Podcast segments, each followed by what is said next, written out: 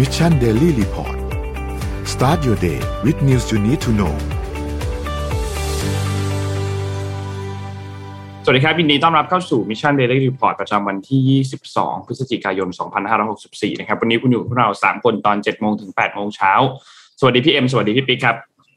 สวัสดีครับ สวัสดีค่ะครับผมวันนี้ก็เริ่มต้นสัปดาห์กันนะครับ จะเห็นว่าเริ่มต้นสัปดาห์กันแบบว่าตะกุตะกักนิดหน่อยนะครับ วันนี้ หนวดนนก็ยังไม่ได้โกนนะครับ วันนี้เราแอบมาเลทด้วย 8 นาทีนะฮะ ก็ขอไปท่านผู้ชมทุกๆท่านด้วยนะครับ แต่ว่าไม่ต้องห่วงครับเนื้อหาข่าวยังคงเข้มข้นเหมือนเดิมครับ เดี๋ยวเราค่อยๆไปอัปเดตตัวเลขต่างๆกันก่อนเลยครับ เริ่มต้นกันที่ตัวเลขของผู้ติดผู้ที่รับการฉีดวัคซีนก่อนเลยครับอุ้ยเรามีการเปลี่ยนแปลงนะครับวันนี้ธีมเราเปลี่ยนสีนะครับ เราเปลี่ยนสีแต่ก่อนเราเป็นสีแดง วันนี้เรามาเป็นแบบสีมินิมอลสีขาวนะครับ เราฉีดวัคซีนไปวันที่ 20 นะครับ ฉีดไปทั้งหมด 470,000 โดสนะครับ รวมๆ แล้วเนี่ย 88.8 ล้านโดสนะครับ เป็นเข็มที่ 1 46.6 ล้าน เข็มที่ 2 39.1 ล้าน และเป็นเข็มที่ 3 ประมาณ 3 ล้านโดสนะครับ ความคืบหน้าของการฉีดวัคซีนครับ 100 ล้านโดสภายในสิ้นปีนี้เป้าหมายของเรานะครับ ก็ฉีดไปแล้วเนี่ย 85.74%นะครับแล้วเหลือเวลาอีก 41 วันนะครับ ต้องฉีดวัคซีนอีก 14.2 ล้านนะครับ ไปดูสถานการณ์ผู้ป่วยต่อครับ อนนี้อยู่ในโรงพยาบาลปกติเนี่ย43,000นะครับ แล้วก็อยู่ในโรงพยาบาลสนามก็ประมาณ43,000ตัวเลขใกล้เคียงกันห่างกันประมาณสัก4-500เท่านั้นเองนะครับ เป็นผู้ป่วยอาการหนักลดลง 23 คนครับ อยู่ที่ 1,612 นะครับ แล้วก็ใส่เครื่องช่วยหายใจลดลง 1 คนนะครับ อยู่ที่ 388 นะครับ รักษาหายอยู่ที่ 7,591 ครับ ล่าสุดครับ ไปดูตัวเลขของเศรษฐกิจกันบ้างครับ เริ่มต้นกันที่เซตก่อนเลยครับ ตลาดหลักทรัพย์ครับตอนนี้อยู่ที่ 1,645.06 นะครับ ติดลบ 0.36%นะครับหุ้นต่างประเทศครับดาวโจนส์ครับติดลบ 0.75%นะครับแล้วก็ NASDAQ ครับบวก 0.40%ตัวเดียวในกระดานนี้เลยนะครับ NYSE ติดลบ 0.84%นะครับฟุซี่ครับติดลบ 0.45%และห่างเสียงติดลบ 1.07%นะครับราคาน้ำมันดิบครับนนเห็นภาพนี้แล้วนน ค่อนข้างรู้สึกดีนิดนึงเพราะว่านนเพิ่งไปเติมน้ำมันมาเมื่อสองสามวันก่อนแล้วเราเต็มถังพันหนึ่งเรารู้สึกแย่มากราคาน้ำมันดิบตอนนี้ปรับตัวลดลงครับ WTI ครับอยู่ที่ประมาณ 75.94 นะครับ ติดลบ 3.1415%นะครับ แล้วก็ Brent crude oil ครับ อยู่ที่ 78.89 ติดลบมา 2.89%ราคาน้ำมันดิบก็เราได้เห็นทั้งสองตัวอยู่ต่ำกว่าเลข 80 แล้วนะครับ ก็น่าจะมีแนวโน้มที่ดีขึ้นนะครับ หลังจากนี้สำหรับราคาน้ำมันนะครับ แต่ละท่านน่าจะ สบายใจมากขึ้นนะครับอย่างไรก็ตามติดตามวันนี้กันอีกทีหนึ่งนะครับว่าตลาดราคาน้ำมันจะเป็นอย่างไรนะครับราคาทองคำครับติดลบ 0.71%นะครับอยู่ที่ 1,845.73 นะครับคริปโตเคอเรนซีครับบิตคอยครับอยู่ที่ประมาณ 58,000นะครับถึง 59,000นะครับ Ethereum ครับอยู่ที่ประมาณ 4,300ถึง4,400นะครับ Binance ครับอยู่ที่ประมาณ 570ถึง600นะครับ Solana ครับ211นะครับ Cardano ครับ1.86นะครับและ Dogecoin ครับอยู่ที่ 0.22 ครับ นี่เป็นตัวเลขอัปเดตทั้งหมดครับค่ะพี่ปิ๊กมีสราถาคาน้ำมันมาเล่าให้ฟังใช่ไหมครับวันนี้ ใช่ ราคาน้ำมันก็ยังไว้ใจไม่ได้นะ ก็ต้องดูกันไปเรื่อยอะวันนี้มีสแตทมาเล่าให้ฟังด้วยครับวันจันทร์ก็อัปเดตสแตทกันนิดนึง มาเลย ตัวแรกนะครับ เอ๊ะขึ้นยัง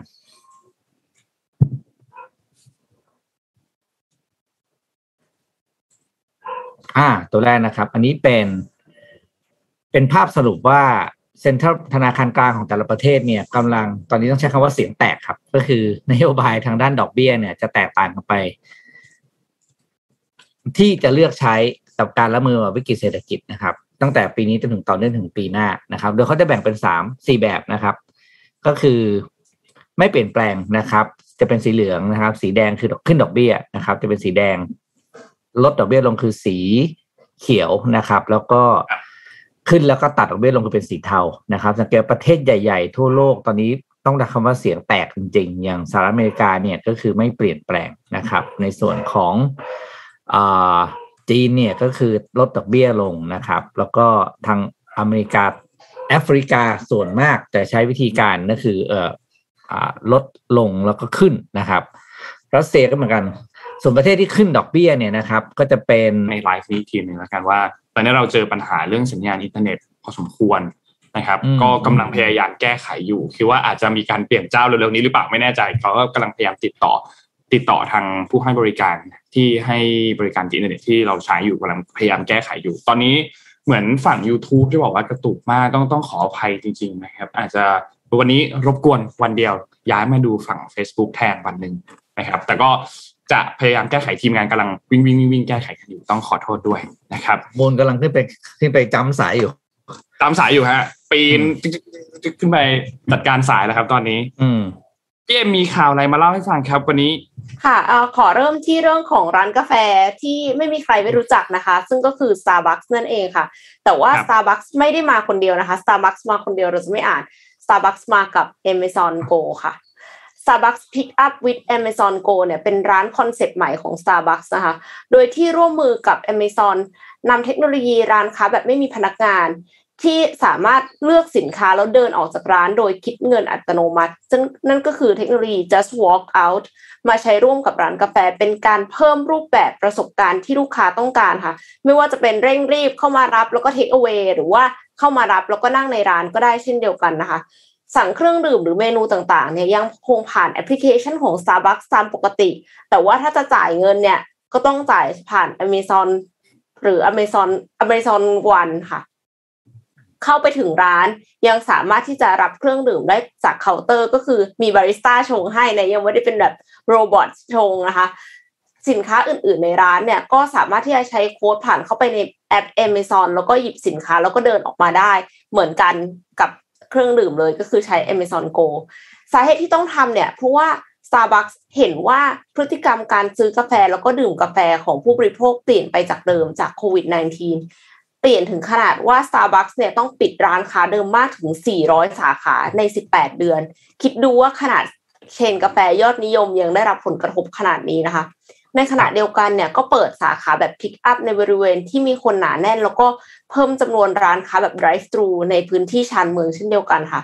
ร้าน Starbucks Pick Up with Amazon Go เนี่ยเปิดร้านแรกอยู่ที่ 59 Street นิวยอร์กนะคะ ใครที่อยู่ที่นั่นก็สังเกตป้ายที่มีโลโก้ด้านนอกของทั้งสองบริษัท ถ้าไม่มีถ้ามีแค่ Starbucks อย่างเดียว อาจจะไม่ใช่อันนั้นนะคะ อาจจะมีหลาย Starbucks อยู่ใน location นั้นต้องย้ำไว้ก่อน แต่ว่า Starbucks เนี่ยเขาวางแผนว่าจะเปิด Starbucks Pick Up อีกอย่างน้อยอีกสามสาขาในปีหน้าค่ะ ซึ่งสาขาที่สองเนี่ยคงจะเปิดที่แมนฮัตตันอาคารนิวยอร์กไทมส์แต่ว่าที่เอามาอ่านเรื่องนี้คือเอ็มรู้สึกว่า เอางี้เอ็มแปลกใจ เพราะว่าปกติแล้ว Starbucks อะค่ะมันไม่ใช่ คือถ้าสมมติว่าเป็นอะแมคโดนัลที่ก่อนหน้านี้เขาประกาศว่าเขาจะทำใช้หุ่นยนต์รับออเดอร์ drive thru อะไรเงี้ยไม่แปลกใจไหมพี่ปิ๊กเพราะว่ารู้สึกว่า Starbucks อะเขาเน้นความสัมพันธ์ ปฏิสัมพันธ์ ระหว่างบาริสต้ากับคนซื้อ เขาต้องถามชื่อ หรือแม้กระทั่งถ้าสมมติว่าเป็นผู้ผู้บริโภคที่แบบไปประจำอะเขารู้จักชื่อแล้วเขาก็รู้ว่าชอบกินอะไร ชอบแบบไหน customize แบบไหน ดังนั้นการที่การที่เขาลด interaction ระหว่างคนซื้อกับบาริสต้าเนี่ย เออก็แปลกใจแล้วถ้าสมมติว่าในอนาคตจะเอาหุ่นยนต์มาชงแทนบาริสต้าเนี่ย มันจะยิ่ง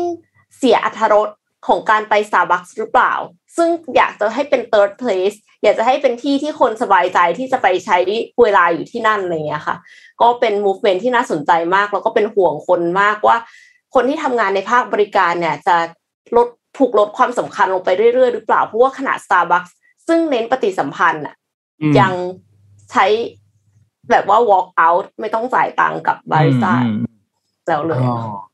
แต่ในส่วนพี่นะพี่กับเออ คือแม่ค้าจะปฏิพยายามปฏิสัมพันธ์อะไรก็ตามนะแต่มุมพี่พี่คิดว่าคงจะมีคนอย่างพี่บ้างแต่พี่ไม่รู้เยอะแค่ไหนคือ ไม่ต้องมายุ่งกับฉันซึ่งต้องมีอะก็อาจจะอาจจะอาจอาจจะออกมาตอบโจทย์คนแบบแบบเนี้ย เออ อ่า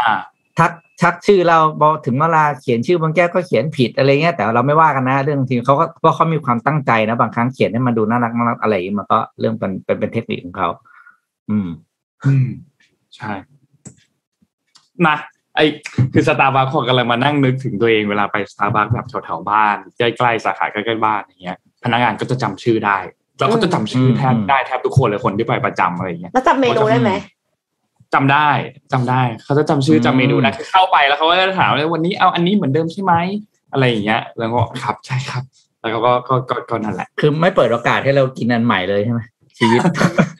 ใช่ใช่ไม่เอ็มเขาคิไม่ดได้เหมือนกันเลยถามพี่ปิ๊กถ้าสมมติว่าไม่อย่างนั้นก็คือกลายเป็นว่าเราก็ต้องสั่งเมนูเดิมตลอดจริงว่าวันนี้เราอาจจะเขาอก็ยากจะลองถามว่าแบบเออเนี่ยมีเมนูอันนี้ใหม่มาลองไหมอะไรอย่างเงี้ย แต่น้องก็จะบมัอนกก็ว่าไม่มีมันมีไม่มีเหตุผลอยู่เบื้องหลังด้วยนะ คือพี่เคยคุยกับอ่าเคยก็คน แบบรุ่งแรกๆเลยที่เขาบริหารซาบักเรื่องแรกก็บอกว่า การที่ถามว่าเอาเมนูเหมือนเดิมใช่ไหมเนี่ยมันหนึ่งคือบอกถึงความรู้ใจใช่ไหมสองคือมันทำให้โอเปอเรชันเขาง่ายขึ้นไงอืมคือปุ๊บค่ะเรียกว่าคนเห็นหน้าปุ๊บอ่านนท์เดินเข้ามาหน้าปุ๊บชงอย่างเตรียที่มนนละท์ทานได้เลย อ่า มันจะไม่ต้องมารอสั่ง เพราะว่ามันลดความแออัดที่เคาน์เตอร์ด้วยซึ่งจริงๆถามมันมันมีข้อดีนะมันแปลมันแปลว่าความรู้ใจแต่ผลอีกทางหนึงคือมันเราไม่ต้องมานั่งรอถามให้ลูกค้าไปยืนงงหน้าเคาน์เตอร์แล้วสุดท้าย traffic มันก็ช้า โดยเฉพาะช่วงก่อนเจ็ดแปดโมงใช่ไหมซึ่งมันโอ้โหโคยคิวมันจะยาวมากอะไรอย่างเงี้ย ครับ อืม อะ ไปต่อครับ ไปต่อนะพามาดูเรื่องนี้นิดนึงครับ เมื่อสัปดาห์ที่ผ่านมาเนี่ยมีเรื่องหนึ่งที่โลกโซเชียลพูดถึงกันค่อนข้างเยอะที่จีนก็คือเรื่องของประเด็นนักเทนนิส อดีตนักเทนนิสที่เป็นนักเทนนิสอ่าระดับโลกเนี่ยนะครับค่ะคุณเผิงช่วยน่าจะได้ยินชื่อกันแล้วนะครับ คือคุณคุณเผิงช่วยเนี่ยเขาเป็นนักเทนนิสที่ เคยขึ้นไต่ขึ้นไปอันดับสูงที่สุดในในแข่งเดียวเลยนะครับคืออันดับ 14 แต่ว่าถ้าในประเภทที่แข่งคู่เนี่ยเคยขึ้นไปถึงอันดับหนึ่งของโลกนะครับ แล้วก็ชนะแชมป์แกรนด์ส a ลมสองครั้งด้วย ก็คุยง่ายก็คือ คือเก่งอะเก่งเลยอะสำหรับเป็นแบบทีมชาตินะครับที่ที่ที่เก่งเลยนะครับ ทีนี้ตอนอายุ 35 เธอก็ retire ก็คือแขวนไม้เทนนิสนะครับ เลิกเลิกเล่น แล้วก็หายไปจากวงการ แล้วทีนี้ปรากฏว่าช่วงต้นเดือนพฤศจิกายนที่ผ่านมาเนี่ย เธอโพสต์ลงไปโพสต์ข้อความลงไปในโซเชียลมีเดียอันหนึ่งแล้วข้อความอันนั้นอะก็ก็ก็เป็นข้อความที่เกี่ยวกับแบบเหมือนเรื่องราวความสัมพันธ์ความรักของเธออะไรเงี้ย ซึ่งปรากฏว่าเรื่องราวอันนั้นอะ ดันเป็นเรื่องราวที่เกี่ยวกับคุณจางเกาลี่คุณจางเกาลี่เนี่ยเขาเป็นอดีตรองนายกรัฐมนตรีของประเทศจีนนะครับ ซึ่งอายุก็บอก 75 ปีละ ทีนี้ ในช่วงเวลาตอนนั้นน่ะคนที่เป็นประธานาธิบดีก็คือสีจิ้นผิงใช่ไหมครับแล้วก็ตำแหน่งรองรองลงมาเนี่ยที่อันดับสูงสูงๆเลยก็คือนายกรัฐมนตรี แล้วก็รองจากนั้นก็คือรองนายกรัฐมนตรี แล้วก็ทุกคนอยู่ในพรรคคอมมิวนิสต์จีนนั่นหมายความว่าตำแหน่งของคุณเอ่อจางเกาลี่เนี่ยก็ไม่ใช่ตำแหน่งที่ต่ำเป็นตำแหน่งที่แบบสูสูงงมากติดค่ะท็อป 5 อยู่ในแบบแบบประเทศจีนอย่างเงี้ยนะครับ ซึ่งต้องบอกว่าในประวัติศาสตร์ของจีนเนี่ยไม่เคยมี ใครที่ออกมาพูดอะไรประมาณนี้ มีหรือเปล่าไม่รู้ แต่ไม่เคยมีใครออกมาพูดอะไรประมาณนี้นะครับ ซึ่งการที่ทางด้านของเผิงช่วยโพสต์ลงไปในเว็บไซต์เอ่อเขาเรียกว่าหวยหวยหวยป่ออะคือเหมือนพันทิปของบ้านเราอะ อืมแต่เป็นพันทิปของจีนประมาณนี้นะครับ ก็มีเขียนอะไรไปเยอะมากนนท์คงไม่บ้าเล่ารายละเอียดให้ฟังว่าในนั้นมันเขียนอะไรบ้าง แต่ว่าก็เขียนเกี่ยวกับเรื่องของความสัมพันธ์ของสองคนนี้นะครับ ซึ่งก็ต้องบอกว่ารองนายกรัฐมนตรีของของจีนเนี่ยมีมีภรรยาแล้ว นะครับมีภรรยาแล้ว แต่ทีนี้ก็นั่นแหละมีความสัมพันธ์ตึ๊ดๆๆๆแต่พอหลังจากที่เขียนลงไปปุ๊บอะปรากฏว่า เธอหายไป คุณเผิงซ่วยเนี่ยหายไป ติดต่อไม่ได้ หาข้อมูลอะไรไม่ได้เลย แล้วแล้วทางจีนเองเนี่ยก็มีการเหมือนแบนข้อมูลของเผิงซ่วยพูดง่ายๆก็คือ search ข้อมูลในในแบบเอ่อ search engine ของที่จีนแล้วอะไม่เจอเออ search คำว่าเทนนิสก็ไม่ได้ คือแบบเหมือนเหมือนทำให้คนหนึ่งหายไปอะประมาณเนี้ยนะครับ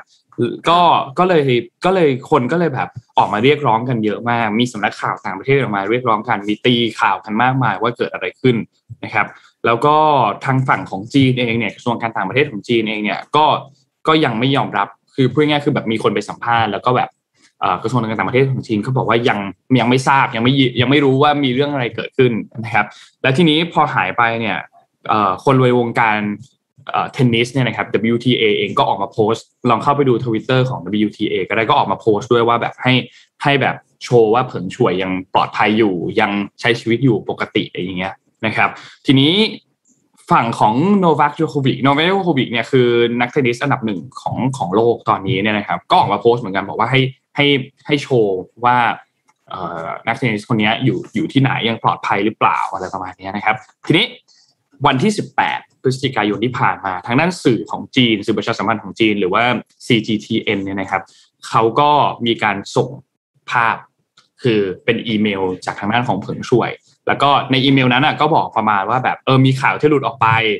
แล้วแล้วแล้วเรื่องของความสัมพันธ์ของตัวฉันกับอีกคนหนึ่งเนี่ยซึ่งเป็นความสัมพันธ์ที่ไม่ได้รับ ซึ่งซึ่งเป็นเรื่องราวที่ตีพิมพ์ไว้โดยที่ไม่ได้รับความยินยอมจากตัวเขา แล้วก็ตอนเนี้ย ธอปลอดภัยดี พักผ่อนอยู่ที่บ้านปลอดภัยดี แล้วก็ถ้ามีถ้าต้องการจะเสนอแบบเรื่องราวอันนี้อีกอะก็ขอให้แบบได้รับคอนเซนต์จากเขาด้วย ได้รับการอนุญาตจากเขาด้วยอะไรเงี้ย แล้วเขาก็พูดถึงประมาณว่าเออต้องการจะโปรโมทกีฬาเทนนิสให้กีฬาเทนนิสได้รับความนิยมมากขึ้น ทีนี้พออีเมลวันนั้นออกมา คนก็แบบประมาณว่าเฮ้ยจริงหรอ นี่คือนี่คือผงช่วยตัวจริง ๆ หรอ ใช่หรือเปล่าอะไรเงี้ย เพราะว่า คนก็ยังไม่เห็นหลักฐาน ก็มีการโพสต์ภาพออกไปว่าแบบเออเธอพักผ่อนอยู่เป็นภาพเหมือนนั่งอยู่ที่บ้านอะไรเงี้ย ก็ก็ยังมีภาพอันนั้นอยู่ จนกระทั่งล่าสุดเมื่อวานนี้นะครับ ทางด้านของเผิงช่วยเนี่ยได้มีการวิดีโอคอลกับคณะกรรมการโอลิมปิกนะครับวันที่ 21เนี่ยนะครับทาง IOC เนี่ยออกมาเปิดเผยบอกว่าเออทาง IOC สามารถติดต่อทางด้านของเผิงช่วยได้แล้ว ก่อนหน้านี้ เธอหายไปจากสาธารณชนคนก็ก็ก็ก็กังวลกันนะครับ โดยทาง IOC เนี่ยบอกว่าทางคณะกรรมการพูดคุยกับผิงช่วยประมาณ 30 นาที แล้วก็แสดงความเป็นห่วง แล้วส่วนแต่เธอก็ยังยืนยันว่าเธอก็ปลอดภัยสบายดี แล้วก็ตอนนี้อยู่ที่บ้านอยู่ที่กรุงปักกิ่งนะครับ แล้วก็ต้องการความเป็นส่วนตัวในตอนนี้ ซึ่งทางด้านของ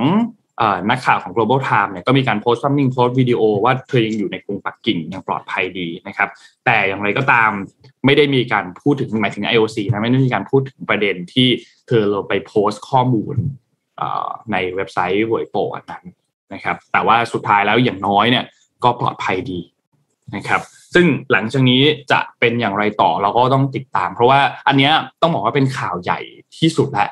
ของของฝั่งจีนที่เกี่ยวข้องกับวงการกีฬา แต่ว่าไม่ใช่ครั้งแรกที่เราได้ยินเรื่องวงการกีฬา อะไรประมาณนี้ที่มีการมีความสัมพันธ์กับฝั่งของผู้ที่มีอำนาจอยู่ในประเทศประมาณนี้นะครับ ก็ต้องติดตามอย่างใกล้ชิดครับ เรื่องนี้ครับ ค่ะเออก็ไม่น่ามีเรื่องนี้เกิดขึ้นเลยนะคะ จริง ๆ แล้วเรารู้สึกว่าเรื่องนี้ค่อนค่อนค่อนข้างน่ากลัวมากเลยอะเพราะว่ามันแบบ ตอนแรกๆอะเรารู้สึกว่าคือการทำให้คนคนหนึ่งแบบมันหายไปเลยอะแบบ หายไปเลย search search อะไรก็ search ไม่เจออะไรอย่างเงี้ยก็ค่อนข้างน่ากลัวนิดนึงแต่ก็สุดท้ายก็ได้รับการยืนยันแล้วจาก IOC คณะกรรมการโอลิมปิกเนี่ยว่าเธอปลอดภัยดีครับ ค่ะเอ่อพูดถึงเรื่องของกีฬามาเรื่องอะไรที่น่าตื่นเต้นกันมากนะคะ หมายถึงว่าเป็นแบบ positive นิดนึงไนกี้ค่ะ ร่วมกับ Roblox สร้าง Nikeland สนามกีฬาหลากประเภทในแบบ Metaverse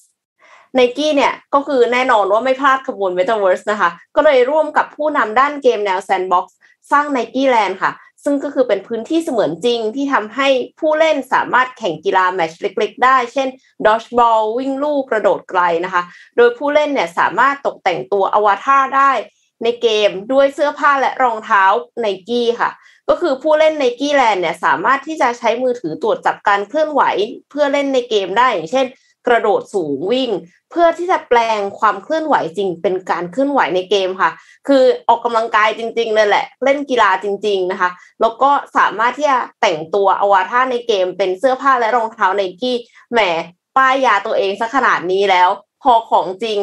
กระโดดจริง ๆ ก็ต้องใช้รองเท้าไนกี้ใช่ไหมคะพี่ปิ๊กจะไม่ใช้เนี่ยก็กลัวว่าเดี๋ยวข้อเท้าจะบาดเจ็บ แล้วก็ performance อาจจะไม่ได้ดีเท่าที่คิดนะคะ ไนกี้แลนด์เนี่ยยังมีโชว์รูมดิจิทัลแสดงเสื้อผ้ารองเท้าคอลเลกชันใหม่ของไนกี้อีกด้วยนะคะ ก็เป็นช่องทางการทำ marketing ที่ครบวงจร ปัจจุบัน Roblox เนี่ยเป็นเกมที่ได้รับความนิยมในหมู่เด็กและวัยรุ่นด้วยจำนวนผู้เล่นรายเดือนกว่า 200 ล้านคนค่ะ คนที่อยากจะเข้าเล่นนะคะ ก็สามารถที่จะเข้าไปได้ใน www.roblox.com/nikeland คือแบบว่าเข้าไปเล่นแล้วก็แบบ คือมันตื่นตาตื่นใจมาเอ็มไม่ได้เข้าไปเล่นเอ็มไม่มี Oculus Quest ด้วย แต่ว่าก็คือดูดูคลิปที่คนอื่นเขาเข้าไปเล่น แล้วก็รู้สึกว่าแบบเออเออเจ๋งดีมันแบบทำให้คนรู้สึกตื่นเต้น แล้วก็มีความสุขสนุกกับการออกกำลังกายค่ะ อืม คือนนจะเล่าเรื่อง Roblox ครับฟังมันเจ๋งมาก คือคือมันเป็นเกมที่อ่ามันเหมือนเป็นตัวช่วยสร้างเกมอะแล้วมันก็คนสามารถเข้าไปสร้างเซิร์ฟเวอร์ของตัวเองอะในนั้นได้ ทีนี้ ก็จะมีระหว่างทางด้านของฝั่งผู้พัฒนาตัวแอป Roblox ที่เป็นเหมือนแพลตฟอร์มให้คนเข้าไป แล้วก็ตัวฝั่งของผู้พัฒนาตัวเซิร์ฟเวอร์ของตัวเองที่เป็นเกม ซึ่งเขาก็จะทำร่วมกัน แล้วก็มีการแบ่งแบ่งรายได้กัน มีแบบ policy ชัดเจนว่าแบบเออคุณได้รายได้เท่านี้เปอร์เซ็นต์เอ่อผู้พัฒนาได้รายได้เท่านี้เปอร์เซ็นต์ประมาณนี้ แล้วก็คนที่เข้าไปเล่นมีทั้งเล่นฟรี แล้วก็มีทั้งเล่นแบบเติมเงินด้วย ก็จะได้แบบสิทธิพิเศษต่างๆ ที่อยู่ในเซิร์ฟเวอร์อันนั้นอะไรเงี้ยซึ่งอันเนี้ยเป็นเป็นเป็นเป็น สิ่งที่ได้รับความนิยมสูงมากแบบสูงมากๆ ซึ่งมันจะมีอีกอันหนึ่งที่คล้ายๆกันก็คือ 5M 5M เนี่ยมันเป็นเหมือนกับเขาเรียกว่าอะไรอะใช้คำว่าเหมือนภาคแยกออกมาจาก GTA แล้วกัน แต่คนละผู้พัฒนากันนะ GTA เนี่ยพัฒนาโดย Rockstar ซึ่งตัวเกมอันนั้นน่ะเขาก็ หลายปีแล้วอะ GTA ภาคล่าสุดนี่คือหลายปีแล้วน่าจะแบบหลักเกือบเกือบสิบปี หรือว่าเกินสิบปีแล้วก็ไม่รู้แต่นานมากแล้วเนี่ยนะครับแต่คนก็ยังเล่นกันอยู่ ทีนี้ 5M อะมันเป็นการที่เขาเหมือน role play role play ในที่นี้ก็คือเขาสร้างเซิร์ฟเวอร์ขึ้นมาอันหนึ่งแล้วคนก็เข้าไป role play ในนั้นได้ คือคุณเล่นเป็นแบบสวมบทบาท เช่น นนท์เป็นอาชีพเป็นคุณครูสอนหนังสือ อยู่ในเซิร์ฟเวอร์ 5M มันนั้นอะไรเงี้ย ซึ่งอันเนี้ยจริงๆแล้วอะมันมีแบบกฎ policy บางอย่างของ Rockstar คือค่ายของ GTA ที่เขาไม่ให้สร้างกำไรจากตัวเกมของเขาด้านนอก คือคนอะที่เอาเซิร์ฟเวอร์ไปเปิดอยู่ใน 5M เนี่ย มันต้องใช้ตัวเกมหลักก็คือ GTA แต่ทีนี้ปรากฏว่าพอเปิดเซิร์ฟเวอร์ไปแล้วอะมันก็ต้องมีค่าที่ไปเช่าเซิร์ฟเวอร์ ค่าปรับปรุงเซิร์ฟเวอร์ พัฒนาระบบต่างๆ พอคนที่เข้ามาเล่นอะ เขาจริงๆตามกฎในที่เขียนอยู่ใน TOS แล้วเนี่ย Term of Service เนี่ยคือเขาไม่ให้สร้างกำไรพูดง่ายๆคือคนเล่นอะต้องเล่นฟรีไม่เสียตังค์นะ แต่กฎอะเขาก็ก็มันก็ทำอะไรค่อนข้างยากเพราะว่าคือพอเขาพัฒนาเซิร์ฟเวอร์ขึ้นมาก็ต้องจ่ายค่าเช่าเซิร์ฟเวอร์ต้องจ่ายนู่นจ่ายนี่ต่างๆ มันก็ต้องมีค่าใช้จ่ายอะไรบางอย่างที่เกิดขึ้นเพราะไม่งั้นเขาก็แบบแบกรับค่าใช้จ่ายอะไรไม่ไหวทีนี้มันก็เลยต้องมีแบบการพูดคุยกันของเรื่องกฎแต่ทางด้านของ Rockstar เองเนี่ยเขาก็ได้ทั้งสองฝั่ง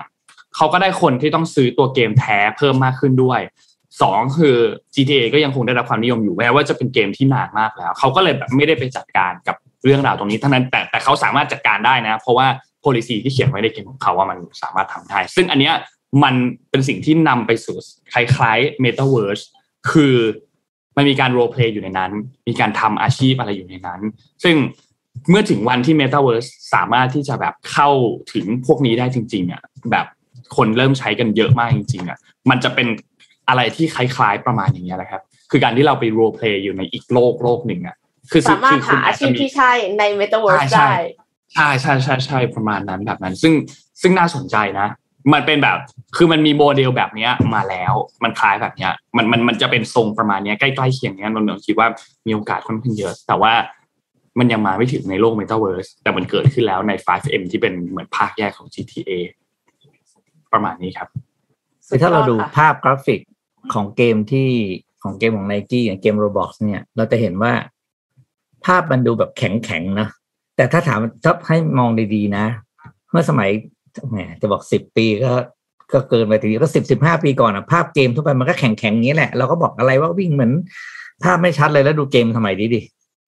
ภาพมันชัดมาคุณภาพของภาพมันดีมากใช่ไหมเชื่อว่าต่อไปเกมแบบโรบอกเนี่ย ภาพมันก็จะดีแบบนี้อีก คือสุดท้ายนี่นะโอ้โหเรียกว่ากูไม่กลับอะเรียกว่าเกมนี่คือเหมือนอีกโลกเลย แล้วคนที่เข้าไปอยู่ในเกมจะติด จะหลงอยู่ในเกมได้นานกว่าเดิมอีก พี่พี่เห็นนะพี่พี่รู้สึกแบบนั้นนะอะเดี๋ยวพาไปดูขึ้นเลยว่างั้นเถอะโทษทอนตัวไม่ขึ้นเลยครับ เละอะอืมเดี๋ยววันนี้มีหนังสือมาแจกด้วยโทษฐานที่ YouTube เรากระตุกใช่ไหมเออ ก็เลยจะแจกหนังสือของคุณทอฟฟี่นะครับคำบันดาลใจอ่า หนังสือฟิลกู๊ดนะให้ไปอ่านกันช่วงก่อนสิ้นปีนะเอาแบบไหนๆปีเหนื่อยๆอ่านเล่มนี้เดี๋ยวจะหายเหนื่อยเราจะมองโลกดีขึ้นอะไรอย่างเงี้ยนะครับแบบเออแบบโลกนี้มันไม่ได้โศกเศร้าอะไรทุกอย่างทุกเรื่องนะครับครับ แจกให้ ทีนี้ต้องแชร์ด้วยนะครับ แชร์แล้วก็บอกเราหน่อยว่าเล่นเกมอะไรกันอยู่เขาถามดีไหมนนท์ตอนนี้ทุกคนเล่นเกมตอนนี้ทุกคนเล่นเกมอะไรกันอยู่แล้วครับแชร์จะก่อนได้นะคะตามแชร์อ่าไลน์แชร์ด้วยนะ แล้วก็บอกว่า ตอนนี้ทุกคนเล่นเกมอะไรกันอยู่นะครับ เราจะได้ตามไปดูแล้วตามไปลอกนะครับเพราะพี่เนี่ยคือไม่ได้ไม่ได้เล่นเกมมานานมากนะครับตอนหลังก็เพิ่งมาดูเกมก็อู้ตายทำไมมันไปไกลขนาดนี้นะครับ อ่าวันนี้แจกให้สามเล่มนะครับหนังสือ Modern Words คำบันดาลใจนะครับ อ่าทีนี้ มีเรื่องมาเล่าให้ฟังอันหนึ่งคือปกติพี่จะมีเดี๋ยวจะคุยนอกเรื่องอะไรก่อนเอาข่าวก่อนแล้วเดี๋ยวเดี๋ยวค่อยคุยนอกเรื่องทีหลัง วันนี้ทำเจ็ดโมงครึ่งมาฝากนะครับ เนื่องจากครับเรามีอ่าเขาเรียกเราเวิร์กกับ มาเวิร์กฟอร์มโฮมกันอีกแน่นอนอะ เชื่อสิ เพราะว่าหลาย ๆ ที่ดูแลโรงเรียนหลายโรงที่เปิดไปก็ต้องกลับไปเรียนออนไลน์นะครับ ผมเชื่อว่านะมันก็เลยต้องกลับมา work from home กันอีก ก็เลยหยิบเรื่องนี้มาฝากครับ เรื่องนี้เขาบอกว่า five soft skill ที่พนักงานทุกคนควรจะต้องมีนะครับ เพื่อให้ตัวเองประสบความสำเร็จในการทำงานแบบ hybrid workplace ก็คือ ออนไลน์กับออฟไลน์คู่กันแล้วควรจะมี skill อะไรบ้างนะครับ อะมาเลยครับ ทักษะแรกนะครับ ก็คือ อ่าภาพต่อไปครับภาพมาเปล่า อ่าอันแรกครับก็คือ supportiveness ก็คือการที่จะเป็น คอยคนคนคนที่คอยสนับสนุนเพื่อนร่วมงานนะครับใครติดขัดอะไรก็เข้าเสนอตัวเข้าไปช่วยเหลือกรณีที่เห็นเพื่อนลำบากนะครับ อย่างเอาง่ายๆเลยนะ ง่ายที่สุดเลยเนี่ย การเซตการเซตมิ팅ผ่านการประชุมนะสิ่งที่เราทำได้นะครับ ก็คือเราเอาสมมติมีคนต้องนำเสนอเปิดไฟล์สามคนใช่ไหมแทนจะถ้ามีต้องให้มีคนดิ้นรนในการเปิดไฟล์สามคนเนี่ย ถ้าเราเราใช้ซูมคล่องๆใช้ MS Team คล่องๆเนี่ย เราเอาไฟล์ทั้งหมดไว้ที่เราแล้วเราเป็นคนเปิดคนเดียวได้ไหมแค่เชื่อไหมว่าไอ้แค่การเปิดปิดไฟล์แล้วถามได้ยินไหมคะเห็นหน้าจอไหมครับเนี่ย เสียเวลาไปเยอะมาก คือเสียเวลาเยอะมากแล้วมันทำให้มิ팅สะดุดทำให้ทำให้ความความคิดไอ้โฟล์ของของของความคิดเนี่ยมันสะดุดหมดเลยนะ ถ้าเราเสนอแค่อันนี้มาเอาไฟล์มาเดี๋ยวจัดการเอง แล้วทุกคนก็พูดต่อเนื่องกันเนี่ยแค่นี้ก็ถือว่าช่วยได้นะครับ สิ่งนี้มันสิ่งมันเป็นการแสดงเห็นว่าเราเป็นคนพร้อมที่จะช่วยเหลือทีมเมื่อทีมมีปัญหานะครับ แล้วมันไม่ใช่เรื่องยากเลยอีกเรื่องที่เราสามารถทำได้คือ ถ้าเรางานเราเสร็จแล้วลองถามเพื่อนคนอื่นซิเฮ้ยงานเสร็จไหมมีอะไรให้เราช่วยหรือเปล่านะครับ อะข้อต่อมาครับ ข้อสองเขาบอก assertiveness ก็คือเขาเรียกว่าช่วยเหลือคนอื่นนะครับอ่าเขาเรียกว่าให้ฟีดแบ็กเวลาประชุมในอย่างเงียบ นะครับ แล้วก็ถ้ามีโอกาสแสดงความเห็นใดๆก็ให้ให้แสดงความคิดเห็นได้เลยนะครับ ไม่ต้องรอ เพราะว่าบางครั้งเนี่ยการประชุมมันไม่ได้มีโอกาสประชุมกันบ่อยๆ แล้วก็เราไม่อยากมานั่งคุยเรื่องเดิม ซ้ำได้หลายรอบนะครับ เราควรจะให้โอกาสทุกคนแสดงความเห็นรวมถึงตัวเราเองด้วยก็แสดงความเห็นให้มากขึ้นนะครับอะต่อมาครับ อันที่สามนะครับ มีวินัยนะครับและกรอบภาพต่อไปครับ อ่า มีวินัยและก็มีกรอบการทำงานที่ชัดเจนนะครับ คือ เราตื่นมาทุกวันเนี่ย เราต้องบอกได้เลยว่าอะไรคือติงซอฟเดอะเดย์ของเราในวันนั้นนะครับ อะไรคือสิ่งที่สำคัญที่สุดที่เราต้องทำและอะไรคือสิ่งที่เราจะต้องอทำให้ทีมของเราทำให้เสร็จให้ได้นะครับ ถ้าเราสติ๊กตรงนั้นได้เนี่ยงานของทั้งทีมเนี่ย มันจะไหลลื่นแล้วก็ไม่มีติดขัด ไม่ต้องไปรออะไรที่ใครคนใดคนหนึ่งนะครับ อันที่สี่ครับ ก็คือการจัดการกับความขัดแย้งนะครับจะเริ่มเปลี่ยนภาพเด้อคือในเวลาประชุมเนี่ยปกติเลยเนี่ยคนเราประชุมกันเนี่ย มันจะเห็นหน้าสีหน้าท่าทางกันเวลาที่เราคุยเนาะแล้วก็มันจะมันจะเข้าใจได้ดีว่า สิ่งที่พูดออกมานั้นน่ะผู้พูดพูดด้วยน้ำเสียงหรือเจตนาอย่างไรความรู้สึกอย่างไรนะครับ แต่บางครั้งพอมาเรามาเป็น hybrid workplace เนี่ย คำว่า hybrid workplace ไม่ได้หมายความว่าต้องประชุมแบบซูมอย่างเดียวนะบางทีการประชุมผ่านไลน์ด้วยการส่งข้อความเยอะขึ้นเนี่ย บางทีไอ้ไอ้การอ่านตัวหนังสืออย่างเดียวเนี่ย มันแปลความหมายผิดได้นะ ว่าไอคนที่พิมพ์เข้ามาเนี่ยเขาต้องการจะมีเรื่องกับเราหรือเปล่า หรือว่าเขาต้องการจะคุยกับเราดีๆเพราะที่เราอ่านตัวหนังสือเราไม่เห็นสีหน้าท่าทางในการพูดของเขานะครับ เพราะนั้นเนี่ยคนที่คอยมาเนจความรู้สึกตรงนี้สมมติมีใครคนหนึ่งโยนข้อความที่มันไม่ดูแล้วมันไม่น่าไว้ใจเข้ามาใน มาในห้องในในในไลน์กลุ่มอย่างเงี้ยไอคนเนี้ยต้องเข้ามาช่วยแบบ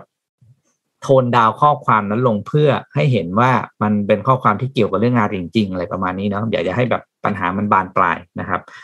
ข้อสุดท้ายครับก็คือสร้างความสัมพันธ์อันดี ก็เป็นการสร้างมิตรภาพความสัมพันธ์ระหว่างที่เราอยู่ไกลกันเนาะก่อนจะเริ่มประชุมเนี่ย มีเวลาไอ้ระหว่างที่คนหนึ่งพยายามดิ้นรนเปิดไฟล์เนี่ยนะ คนหนึ่งก็ทักทายเรื่องส่วนตัวก็บ้างเป็นไงอยู่บ้านอะไรก็ทักทายเรื่องสารทุกข์สุขดิบกันบ้างนะครับ คือการทำงานจะไหลลื่นราบรื่นขึ้นนะ ถ้าเรายังแคร์ความรู้สึกของความเป็นมนุษย์ซึ่งกันและกันนะครับ เพราะฉะนั้นเนี่ยอย่าเปิดประชุมมาก็ซัดแต่เรื่องงานแล้ว จบก็ลีฟเลยไม่ทักทายใครแบบจบแล้วคุยเรื่องงานออกเลยอะไรเงี้ยคือมีโอกาสพยายามใช้ พยายามสร้างปฏิสัมพันธ์เหมือนที่เรานั่งทำงานอยู่ร่วมกันแบบตัวเป็นๆด้วยนะครับ นี่ก็เป็นห้า soft skill ที่เอามาฝากกันสำหรับช่วง hybrid workplace แต่ช่วงที่เรา work from home กันจะเยอะครับครับอะเจ็ดโมงครึ่งวันนี้ อืมโอเค ไม่ได้มีเจ็ดโมงครึ่งมานานเหมือนกันนะนั่นนะสิค่ะคิดถึงกลิ่นแบบเจ็ดโมงครึ่งประมาณนี้เหมือนกันขอบคุณพี่ปิ๊กมากครับ ครับผม พาไปดูเรื่องไหนต่อดีครับอะนนท์มีอะพี่เอ็มก่อนก็ได้ครับ มีเรื่องของหุ่นยนต์ค่ะ แต่ว่าเป็นหุ่คนรับยนต์ข้างในร่างกาย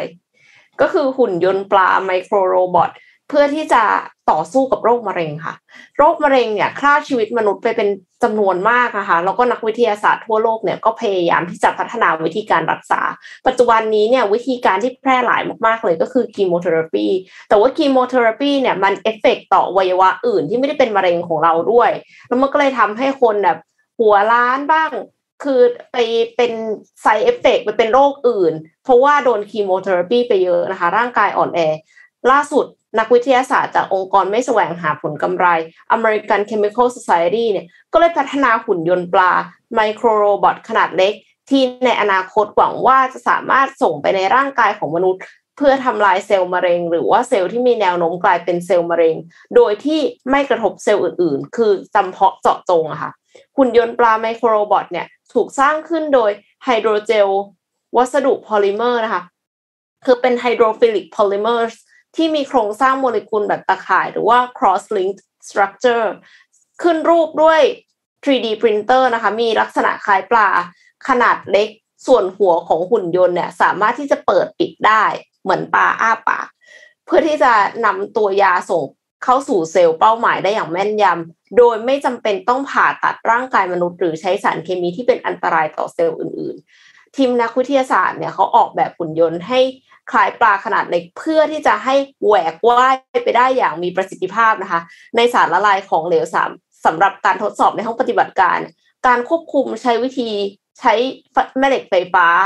นำทางให้กับหุ่นยนต์ปลา microrobot เคลื่อนที่ผ่านแบบจำลองเส้นเลือดของมนุษย์ ไปยังกลุ่มเซลล์ที่มีความผิดปกติพอพอหุ่นยนต์เดินทางไปถึงเซลล์เป้าหมายเนี่ย ทีมงานก็เพิ่มความเป็นกรดของสารละลายรอบๆหุ่นยนต์ เพื่อที่จะให้หุ่นยนต์ปลา microrobot เนี่ย ปล่อยตัวยาเข้าทำลายเซลล์ที่มีความผิดปกติค่ะ แต่ว่าหุ่นยนต์ปลา microrobot เนี้ยก็ยังอยู่ในขั้นตอนของการวิจัยพัฒนา ยังไม่ได้ถูกนำมาใช้กับร่างกายของมนุษย์จริง ๆ เพราะว่าร่างกายของมนุษย์เนี่ยมีความซับซ้อน แล้วหุ่นยนต์เองก็ยังใหญ่เกินไปสำหรับเส้นเลือดขนาดเล็กของมนุษย์ รวมถึงการควบคุมด้วยแม่เหล็กไฟฟ้าเนี่ยยังไม่ได้แม่นเท่าไหร่นะคะ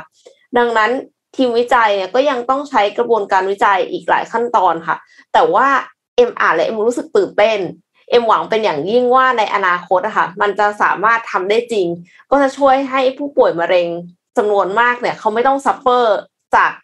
จากการอาการแทรกซ้อนจากอะไรก็ตามที่มันเกิดขึ้นกับ chemotherapy โดยที่จริง ๆ แล้วมันอาจจะไม่ได้จำเป็นที่จะต้อง suffer ในแบบนั้นก็ตามอะค่ะโอเคครับนนพามาดูเรื่อง True กับ d t แทนิดนึงดีไหมครับ หลังจากเป็นมีหลายกระแสคอมเมนต์เลยค่ะที่ที่หลายคอมเมนต์เลยที่อยากฟังที่เรื่อองยากที่อยากอยากฟังเรื่องนี้ก็คือเล่าย้อนความคร่าวๆให้ฟังก็คือมันมีข่าวมีข่าวลือเป็นข่าวลือก่อนละกัน ว่าจะมีการจับมือร่วมกันของฝั่ง True Corporation แล้วก็อีกการหนึ่งก็คือบริษัท Total Total Access Communication หรือว่า d t แทเนี่ยนะครับ มา ร่วมกันในในไอตัวธุรกิจของโทรคมนาคมเนี่ยนะครับ ก็ทำให้คนในตลาดหุ้นเนี่ยก็ฮือฮากันมาพอสมควรอืมทีนี้เกิดเรื่องเรื่องราวมันเป็นแบบนี้ครับว่าเขามีการวิเคราะห์กันก่อน เริ่มต้นที่ตัวเลขก่อนละกันว่า ทางด้านของ True d t แทแล้วก็ AIS นี่เป็นสามค่ายมือถือหลักในบ้านเราใช่ไหมครับ ที่เป็นผู้ให้บริการ ซึ่งต้องบอกว่าจำนวนคนใช้เนี่ยนะครับ ทางฝั่งของ AIS เนี่ยเยอะที่สุด ตอนนี้นะนะตอนนี้ค่ะ AIS เยอะที่สุดคือประมาณ 43 ล้าน หมายเลข True เนี่ยมีอยู่ประมาณ 21 ล้านหมายเลข แล้วก็ d t แทมีอยู่ประมาณ 19 ล้าน ซึ่งก็ก็ก็ถือว่าถ้า True กับ d t แทรวมกันเนี่ย ก็จะทำให้แซงทางด้านของฝั่ง AIS ทันทีสำหรับในเชิงของจำนวนหมายเลขผู้ใช้บริการของค่ายโทรศัพท์เนี่ยนะครับ คนก็เลยติดตามครับว่า เอ๊ะ มันจะเกิดขึ้นหรือเปล่า ก่อนหน้านี้ก็มีการออกเอกสารออกมา ซึ่งทั้งสองฝั่งเองก็ยังไม่ได้ปฏิเสธ เพียงแต่แจ้งว่าจะมีการแจ้งกับฝั่งของกสทช ให้ทราบว่าจะเกิดอะไรขึ้น จะมีอะไรหรือเปล่าฝั่งของกสทช เองก็เรียกมาให้ชี้แจงเรื่องราวที่จะเกิดขึ้นอันนี้ ทีนี้ฝั่งของตัวถ้ามีการดีลรวมดีลกันขึ้นจริง ๆ เนี่ยสุดท้ายแล้วเนี่ยโอเคแน่นอนจำนวนหมายเลขอะฝั่งของ True กับบวกกับ d t แทแซง AIS แน่นอน แต่ในเชิงของ Market Cap เนี่ย สุดท้ายแล้วก็ยังคงเป็นฝั่ง AIS หรือว่า Advance เนี่ยเหมือนเดิม เพราะว่า Market Cap ของฝั่ง AIS เนี่ยค่อนข้างใหญ่นะครับ ตอนนี้อยู่ที่ประมาณ 582,000 ล้านบาท แต่ถ้าเทียบกันแล้วเนี่ย True กับ d t แทรวมกันเนี่ยอยู่ที่ประมาณ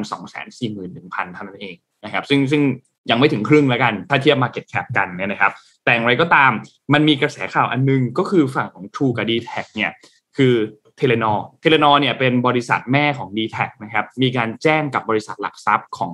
เอ่อนอร์เวย์ว่าตอนนี้กำลังเจรจากับฝั่งของเครือเจริญโภคภัณฑ์ก็คือ CP Group เนี่ยนะครับเกี่ยวกับเรื่อง Equal Partner พูดง่ายคือการสร้างพันธมิตรทางธุรกิจอย่างเท่าเทียมกันในกลุ่มธุรกิจสื่อสารโทรคมนาคม ซึ่งตอนนี้การเจรจายังไม่เสร็จ แต่แค่บอกว่าแจ้งว่ามีการเจรจากันอยู่ ยังไม่รู้ว่าเจรจากันออกมาสุดท้ายแล้วจะได้ข้อสรุปแบบไหน แต่วันนี้วันที่ 22 เนี่ยนะครับ CP เนี่ยจะออกมารายงานต่อตลาดหลักทรัพย์ประเทศไทยเกี่ยวกับดีลอันนี้นะครับ และนอกจากนี้ทางฝั่งของกสทชเองเนี่ยก็รายงานออกมาบอกว่า วันนี้วันที่ 22 เนี่ยนะครับ จะมีตัวแทนจาก True แล้วก็ d t แทเนี่ยเข้ามาชี้แจงในประเด็นที่กำลังเป็นกระแสข่าวอยู่ตอนนี้นะครับ แล้วก็จะพิจารณาไปถึงร่างประกาศด้วยว่าเรื่องกฎเกณฑ์การควบคุมผู้มีอำนาจเหนือตลาด เพราะว่าการเปลี่ยนจำนวนผู้เล่นจาก 3 ลดลงมาเหลือ2เนี่ยก็ส่งผลกระทบต่อตลาดหรือต่อโครงสร้างเศรษฐกิจมากอยู่แล้วนะครับ เพราะฉะนั้นอันเนี้ยต้องต้องต้องติดตามอีกทีหนึ่งว่าสุดท้ายแล้วเนี่ยจะเป็นยังไง แต่ประเด็นที่เราต้องจับตาเนี่ยนะครับ คือ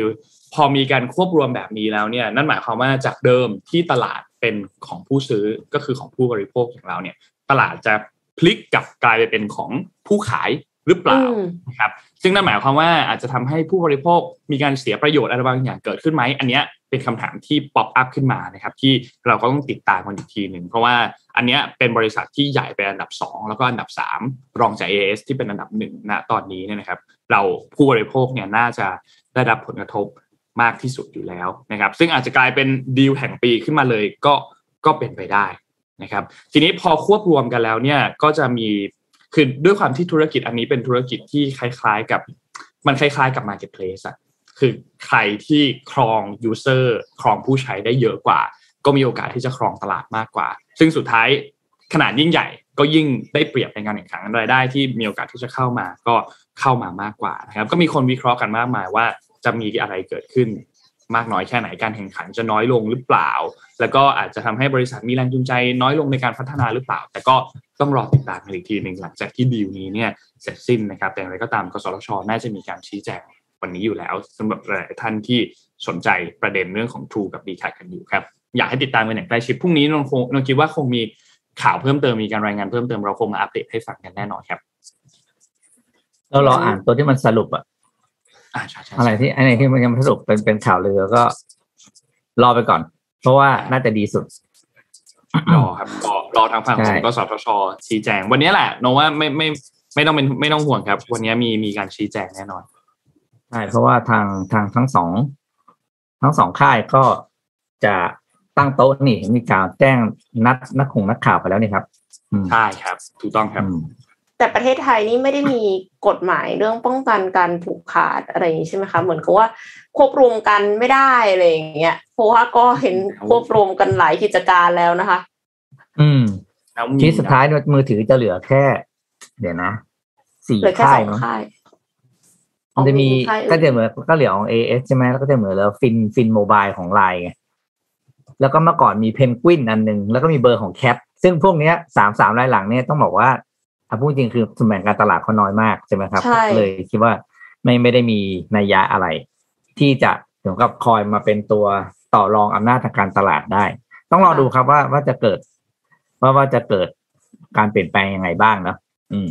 เพราะว่าเรื่องเรื่องนี้ทางฝั่งของสำนักงานคณะกรรมการการแข่งขันทางการค้าน่าน่าจะต้องมีส่วนร่วมในเรื่องนี้อยู่แล้วแหละเพราะว่าเป็นประเด็นเรื่องของการควบรวมกิจการต่าง ๆ มันก็ต้องมี เรื่องของกฎหมายที่ที่ตีตีคู่ข้างๆมาด้วย อันนี้ไม่อันนี้คิดว่าน่าจะน่าน่าจะต้องมีประเด็นที่ถูกพูดถึงถัดไปหลังจากที่มีการเข้าชี้แจงกับกสทช แน่นอนครับแต่ดูเหมือนเทเลนอจะไม่ทำตลาดในในแถวบ้านเราแล้วหรือเปล่าเพราะว่าเพราะล่าสุดก็อย่างที่เรารู้ใช่ไหมที่ที่เมียนมาเขาก็ขายเขาก็ขายทิ้งไปเลยใช้คำว่าขายทิ้งเลยดีกว่า เพราะว่าขายขาดทุนเยอะมากอ่าแต่ในไทยเนี่ยเขาคง exit แบบอย่างที่จะเป็นข่าวเดี๋ยวรอดูว่าเป็นยังไงต่อนะครับ ครับ อะทีนี้พาไปดูเรื่องคอกาแฟ ซึ่งเป็นข่าวที่คอกาแฟไม่น่าจะยินดีเท่าไหร่นะครับ น่าจะน่าจะเขาเรียกว่ากุ้มใจเลยล่ะนะครับ เพราะว่าปัจจุบันนี้เนี่ยราคาของเม็ดกาแฟเนี่ย มันสูงขึ้นเยอะมากจริงนะครับ โดยเฉพาะ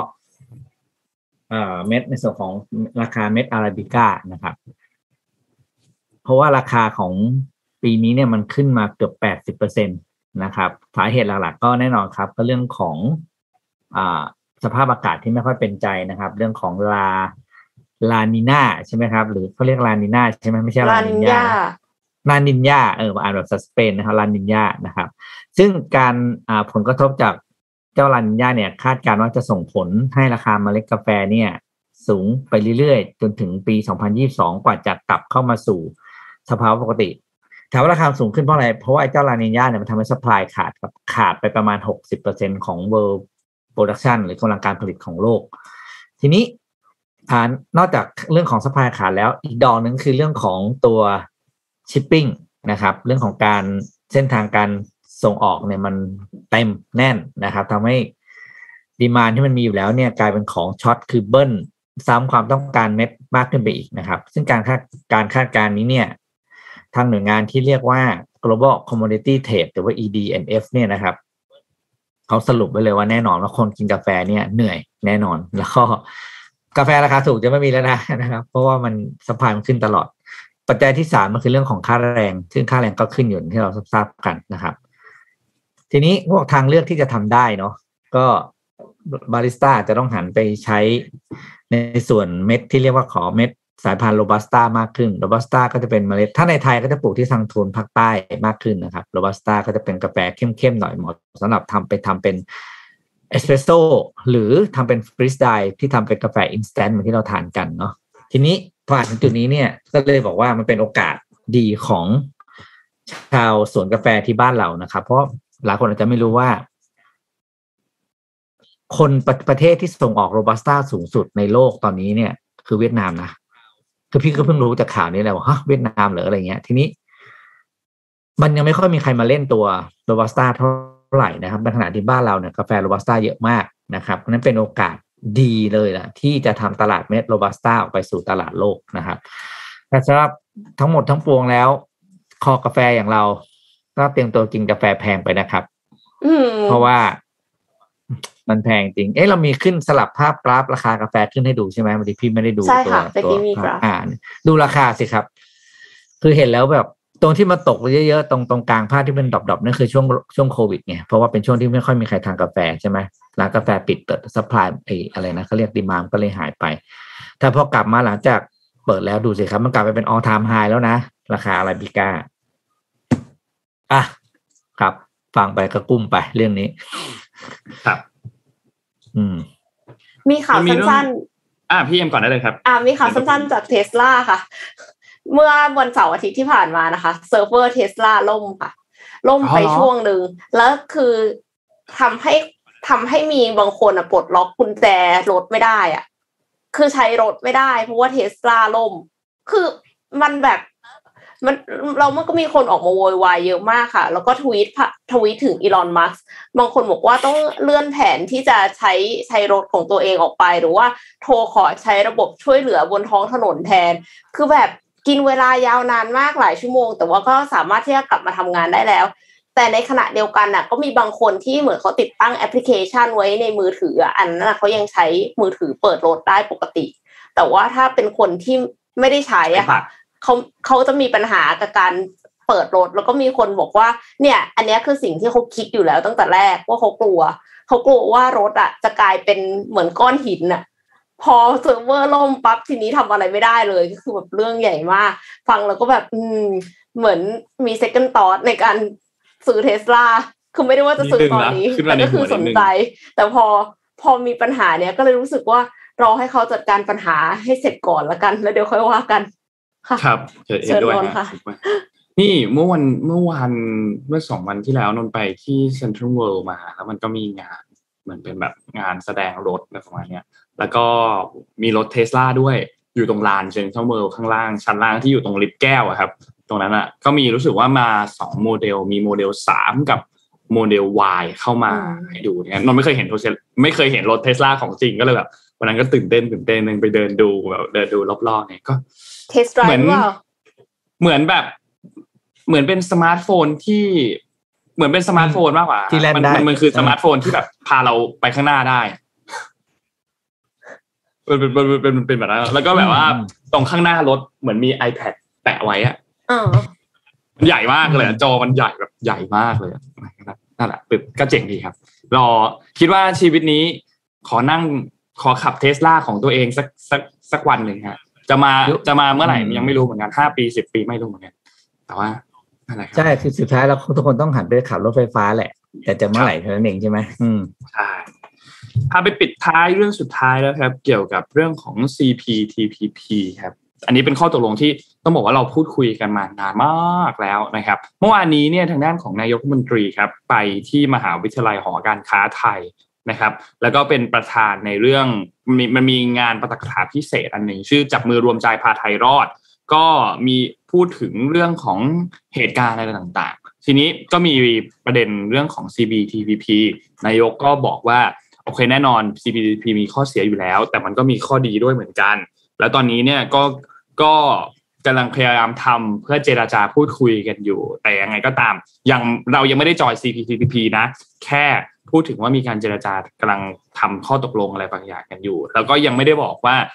ได้ข้อตกลงมาแล้วจะรับหรือจะไม่รับนะครับ ก็ต้องกลับมาพูดคุยกันอีกทีนึง แต่อะไรก็ตาม ถ้าเราไม่เข้าไปร่วมเจรจากันในวันนี้เนี่ย วันข้างหน้าพอมีสมาชิกต่างๆ เข้าร่วม CPTP เข้ามาจำนวนเยอะขึ้นเยอะขึ้นเยอะขึ้นเนี่ย เราอาจจะไม่มีเขาเรียกว่าเป็นโอกาสเสนอข้อสงวนอีกเลย ก็เลยขอให้ให้แบบ จำคำพูดของตัวเองไว้หมายถึงจำคำพูดของนายกไว้ตอนนี้ว่าทุกอย่างเองก็มีปัญหาทั้งสิ้นนะครับ อย่างไรก็ตามก็ต้องติดตามเรื่องของ CPTPP กันอย่างใกล้ชิดนะครับว่า สุดท้ายแล้วเราจะเข้าไปจอยไหมแล้วพอเราเวทข้อดีข้อเสียต่างๆ แล้วเนี่ยมันมันมันมันคุ้มค่าไหมที่เราจะเข้าไปจอย เพราะว่าเมื่อมีหลายประเทศเข้าไปจอยในข้อตกลงอันนี้มากขึ้นเนี่ย สมการจากเดิมที่เรามองว่ามันจะคุ้มหรือไม่คุ้มเนี่ย มันก็จะเปลี่ยนแปลงไป นะครับ เพราะฉะนั้นก็อ่านข่าวกันอย่างใจเย็นๆนนรู้ว่ามีทั้งฝั่งที่ชอบ และคิดว่าเราควรจะจอย CPTPP และมีฝั่งที่ไม่ชอบไม่เห็นด้วย เราไม่ควรจะจอยเข้าใจ แต่ว่าก็ต้องใจเย็นค่อยๆอ่านค่อยๆดู เพราะว่าตัวข้อตกลงที่มีหลายประเทศเข้าร่วมแบบนี้เนี่ย แน่นอนว่าเราก็อะไรที่ดีเราก็ไม่อยากตกรถเนาะเหมือนคล้ายๆโควัคในในครั้งก่อน เราก็แบบรู้สึกว่าเราก็ตกรถไปนิดหนึ่งเหมือนกัน แต่อะไรก็ตามครั้งถัดไป ถ้ามันมีค่ะเรื่องข้อตกลงที่ดีที่เป็นดีลดีจริง ๆ เนี่ย เราก็ไม่อยากจะพลาดแบบนั้นอีกนะครับ ก็ต้องติดตามกันอย่างใกล้ชิดครับพี่ปิ๊กพี่ปิ๊กมีรูปอันหนึ่งที่ที่ที่อยากชวนคุยใช่ไหมคคุรับยชวนคุยก่อนจบรายการก่อนจบรายการ อ่า เป็นรูปงานลอยกระทงแต่ไม่รู้ว่ารูปนี้เขาถ่ายไว้ตั้งแต่เมื่อไหร่นะเพราะเชื่อว่าไม่ใช่รูปปีนี้แน่นอนนะครับ อ่าดาวเอาขึ้นมา รูปสี่เห็นแล้วแบบในวันรูปนี้เป็นรูปลอยกระทงที่เชียงใหม่นะครับ แต่พี่ไม่รู้ว่ามันตั้งแต่ปีไหนเนะแต่ว่าเป็นเพจที่พี่อะฝังตัวเข้าไปอยู่เป็นเพจชื่อ Thailand Secret นะครับ เพจนี้เนี่ยเป็นเพจที่ชาวต่างชาติที่เคยมาเที่ยวเมืองไทยนะครับเขารวมตัวกันสร้างขึ้นมานะ แล้วเขาก็จะลงภาพที่เขาเคยเที่ยว เคยคิดถึงเขาคิดถึงเมืองไทยยังไงเขามีประสบการณ์อะไรยังไงเนี่ย เข้าไปหาอ่านอะไรได้ บอกเลยว่ามันตลกมากแล้วก็สนุกมาก แล้วเชื่อบอกให้เห็นว่าเฮ้ยคนต่างชาติเขามองประเทศไทยดีมากนะแล้วก็รูปนี้เขาก็โพสต์เมื่อวันศุกร์ที่ผ่านมาบอกว่า I miss เชียงใหม่ลอยกระทงเอาขึ้นรูปนี้มานะครับ คือพี่ไม่รู้ว่า พี่รู้ว่าไอ้เจ้าโคมโคมยี่เป่งเนี่ยเขาคงไม่ให้ลอยแล้วล่ะ เพราะว่ามันเป็นเรื่องของเกี่ยวกับอากาศยานเลยหรือว่าห้ามลอยอะไรสักรูปพี่จำไม่ได้นะหรือว่า ห้ามลอยช่วงชุดกี่โมงถึงกี่โมงหรือห้ามเครื่องบินงดไฟล์หลบโคมยี่เป่งนี่พี่จำไม่ได้นะสรุปพี่ที่จำไม่ได้จริงแต่ว่า จะบอกว่าโมเห็นแล้วก็คิดถึงเนาะอยากให้มันมีโมเมนต์แบบนี้อีกอะไรเงี้ยเพราะมันก็เป็นเสน่ห์อย่างหนึ่งขนาดที่ว่าต่างชาตินี่แบบถึงขั้นแบบไปค้นรูปมาแล้วก็แบบโพสต์รูปนี้ขึ้นมาว่า เออเขาคิดถึงบรรยากาศแบบนี้นะครับ ไปลอยกระทงที่ไหนกันบ้างเนี่ยนนท์ไปปะน้องเอ็มไปปะตอนลอยกระทงออนไลน์อยู่ที่บ้านครับอ๋อเหรอไม่ได้ไปค่ะ ส่วนรู้สึกพี่กลัวนั่งโควิดค่ะ คือคือนั่งกินข้าวกับเพื่อนประถมอยู่ อืมอ๋อคือตั้งแต่แบบเห็นมีมีเรื่องว่าแบบ เออเราเราเราสนใจเรื่องสิ่งแวดล้อมกันมากขึ้นอะไรเงี้ยก็รู้สึกว่าอืมอืมอืมอืมไม่ต้องลอยกระทงก็ได้โอ้แอบรู้สึกว่าปล่อยขยะลงแม่น้ำเจ้าพระยาแล้วก็อีกปล่อยอันหนึ่หุ่งนยนต์ไปเก็บอีก อีกอันหนึ่งที่เพิ่งรู้ปีนี้ก็คือ ต้นต้นกำเนิดของประเพณีลอยกระทงอะ มาจากประเทศจีน เพิ่งรู้เหมือนกันอั นเนี้ยเพิ่งรู้เราเราเราเหมือนรับวัฒนธรรมจากตรงนั้นน่ะเข้ามาเอาซึ่งเหรอเออนี่ไม่เคยรู้เงินซึ่งอันเนี้ยนมเพิ่งรู้เหมือนกันซึ่งจริงๆแล้วมันเป็นเรื่องที่ดีนะในเพราะว่าประเพณีนี้มันสวย เวลาเราเห็นภาพตอนที่เราลอยกันอะ มันสวยโอ้โห มีไฟมีกระทงอืมหรือว่ามีลอยโคมขึ้นไปบนฟ้ามันสวยใช่ แต่ว่าแบบมันสร้างความเสียหายเยอะอะไรเงี้ยเราก็เลยรู้สึกว่าใน จริงๆนนนนนนว่าอันเนี้ยเป็นปัญหานิดนึงเพราะเราพูดกันทุกปีว่าการลอยกระทงหรือการลอยโคม อันเนี้ยมันสร้างปัญหาให้กับสิ่งแวดล้อมเยอะมาก แล้วเราก็พูดกันในช่วงเนี้ย สัปดาห์หนึ่งแล้วก็หายเงียบ แล้วพอหลังจากลอยกระทงปีถัดไปอะเราก็ค่อยมาพูดกันใหม่อีกทีหนึ่งน้องคิดว่ามันต้องใช่ต้องต้องมีการแบบจัดการเรื่องนี้กันอย่างจริงๆอะไม่งั้นมันมันก็จะแบบวนๆวนๆวนๆวนๆวนๆแบบนี้ไปเรื่อยๆอะไรเงี้ยไม่รู้ว่า แบบงานลอยกระทงปีที่ผ่านมาถัดๆมาคนเยอะไหมฮะเขาเยอะท่านท่านมีปีนี้คน่าจะเยอะมากอะปีมีนี้น่าคนจะเยอะรีมากวิว รีวิวบอกว่าบอกว่ารีวิวการติดโควิดจากงานลอยกระทงหรอหมายถึงว่าเฮ้ยไม่ไม่ไม่เขายังไม่ได้ติดแต่หมายถึงว่าเขาแบบติดตลกไงว่าแบบอ๋ออ่าอ่าอ่าแน่นขนาดนี้แล้วคือถ่ายสตอรี่มานี่คือคนแบบแน่นแออัดยัดเยียดอืมไม่มีโซเชียลดิส a ทนซิ่งใดๆ ก็ยังดีที่ใส่หน้ากากกันค่ะอืม ไม่ได้ไปนานแล้วว่าลอยกระทงน่าจะไม่ได้ไปแบบหลายหลายปีละห้าหกปีแล้วอะไรประมาณเนี้ยอืมอะครบถ้วนวันนี้ เดี๋ยวพรุ่งนี้จะมีข่าวเรื่องเทสลาโฟนมาเล่าให้ฟังไอ้พรุ่งนี้พี่อ่านเปล่าวะจะเป็นอ๋อไมันพรุ่งนี้พี่ไม่ได้อ่านพี่ไม่ได้อ่านโอเคพี่อ่านมันพูดมั้ง อืมอืมได้ครับ เดี๋ยวพบกันใหม่อีกครั้งหนึ่งวันพรุ่งนี้ครับ วันนี้ขอบคุณสปอนเซอร์ครับขอบคุณ SCB นะครับผู้สนับสนุนแสนใจดีของเรานะครับ SCB อยู่กับเรามาอย่างยาวนานมากๆขอบคุณมากๆนะครับ แล้วก็ขออยู่กับเราต่อไปนานๆนะครับ แล้วก็ทางด้าน Oris ด้วยครับ Oris ตอนนี้เนี่ยเขาเป็น the season of timeless giving นะครับเขาก็ชวนคุยนะครับมาสนุกกับการช็อปนาฬิกา Oris กันอย่างต่อเนื่องนะครับมีหลายไอเทมที่เป็นไอเทมแห่งปีเลยนะครับเพื่อมอบเป็นของขวัญให้กับไม่ว่าจะเป็นตัวท่านเองหรือให้คนพิเศษนะครับในเทศกาล ความสุขตลอดเดือนพฤศจิกายนตอนนี้นะครับเขามี pop up store หลายที่เลยนะครับ ไม่ว่าจะเป็นที่เซ็นทรัลชิดลมเซ็นทรัลบางนาเซ็นทรัลปิ่นเกล้าแล้วก็เดอะมอลล์บางแคนะครับท่านที่สะดวกไปที่ไหนเนี่ยก็สามารถเดินทางเข้าไปชม Pop Up Store ได้เลยนะครับโอริสเองเขาก็ได้จัดเตรียมข้อเสนอสุดพิเศษสุดพิเศษเพื่อส่งท้ายปีไว้รอต้อนรับทุกๆท่านอยู่แล้วนะครับ หรือว่าถ้าใครที่ไม่สะดวกที่จะเดินทางนะครับ ก็สามารถเข้าไปช็อปได้ผ่านทางเว็บไซต์ t o c a d e r o t i m e com นะครับถ้า add ไลน์ก็ at oris th นะครับยังไงก็สามารถเข้าไปสอบถามข้อมูลเพิ่มเติมกันได้นะครับ แล้วก็สุดท้ายครับขอบคุณท่านผู้ฟังทุกๆท่านที่ติดตาม Mission Daily Report นะครับ วันนี้เราอาจจะมา late กันนิดหนึ่งนะครับ ติดปัญหาไว้พรุ่งนี้วันถัดไปสัญญาว่าจะแก้ไขให้ดีขึ้นทีมงานก็กำลังพยายามแก้ไขกันอยู่นะครับ ก็ขอบคุณทุกคนมากๆนะครับ วันนี้เราสามคนลาไปก่อนครับแล้วพบกันใหม่อีกครั้งหนึ่งวันพรุ่งนี้วันอังคารครับ สวัสดีครับ สวัสดีค่ะครับ Mission Daily Report start your day with news you need to know